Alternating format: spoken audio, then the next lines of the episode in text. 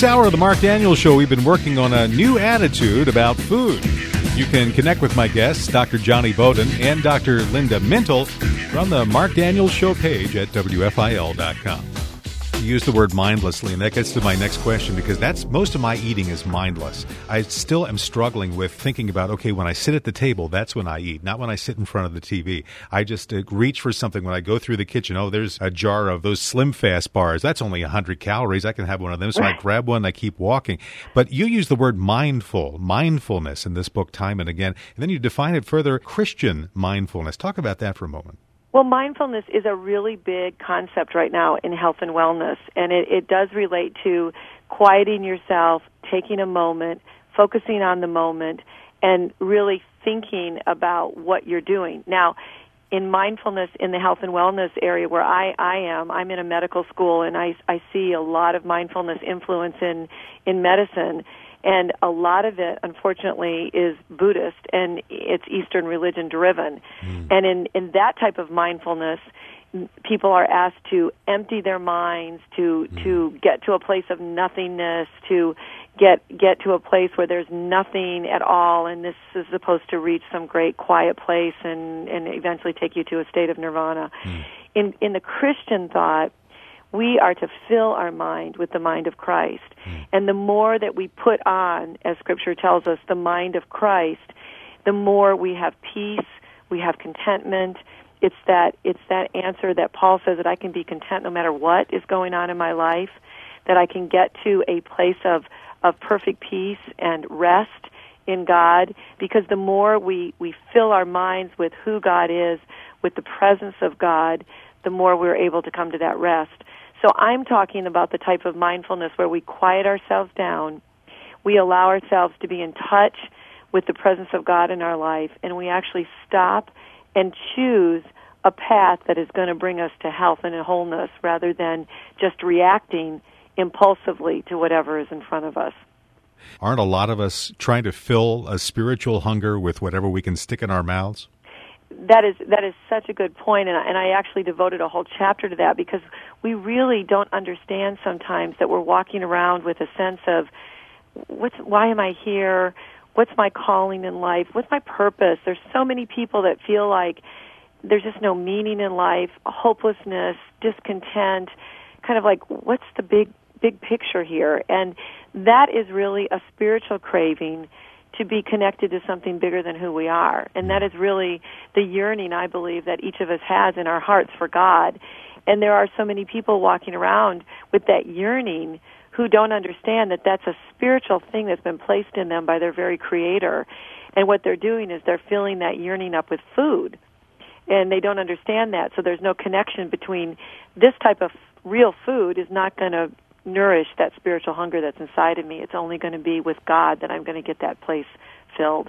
Yeah, it's Pascal's God-shaped hole, and for me, right. it's in my stomach. Unfortunately, I'm I'm getting better though. That's for sure. Well, you had mentioned earlier uh, about relationships as well, and you have a chapter about that in this book, uh, relationships and eating, and the relationship between the two. Can you talk about that?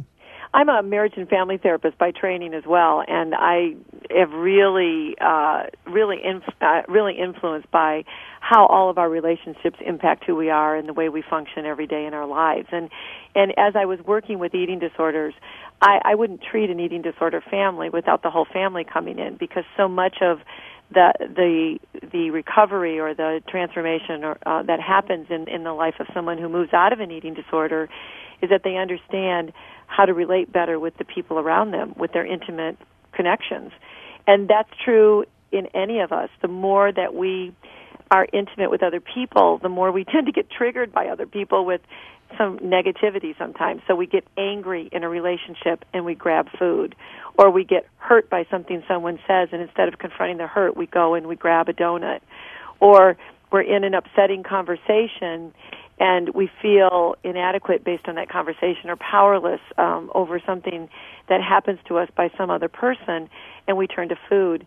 You know, for years, Mark, I treated um, people with sexual abuse, and there's a real common association of people that were sexually abused who felt very out of control in their lives and very powerless by what happened, and turning to food as a friend. so that when the abuse would happen, a lot of times little kids, um, adults would tell me when they were children, they would they would be sexually abused by a parent, and then go to their bedrooms after they they were in their bedrooms after the parent left. They would hide food under the bed and eat as a way to comfort them because the food was always there. It made them feel good. It was a companion who would never leave them and who they could trust. Mm. And so our relationships can trigger our eating um, in ways that we don't even always recognize and we're not conscious of. This is such a ministry, what you're offering through this book. I, I, think if people will sit down and read through this and think about how it applies to their lives, just the feeling a little bit better is going to flow into their, their spiritual life, into their relationships with others, with their satisfaction with their jobs. I think you've done a, a yeoman work here. Well, thank you. And I, I really want to help all of us because we're all, we, we all do that oh, why did I just eat that? I'm not hungry. I'm mm. just, you know, what is wrong with me? And I, I really want us to just get a grasp on that to, to be able to use the type of Christian mindfulness where we stop, we think, and we choose a better way, and we can have some control over that that eating that seems so out of control. And and honestly this is where most of us are. It's not about you know we know we're supposed to cut back in our eating. We know we're supposed to exercise. But we really need to understand how how in some ways complicated eating is but how simple it is to make these changes and actually change the the relationship that we have with food. All right, the book is Press Pause Before You Eat. Say goodbye to mindless eating and hello to the joys of eating. And again, what a great job. Thanks for joining us, Linda. Thanks so much for having me, Mark. Love to be on. And I thank you for listening as well. I hope, like me, you have a new attitude about food and that you'll check us out again next time right here on The Mark Daniels Show.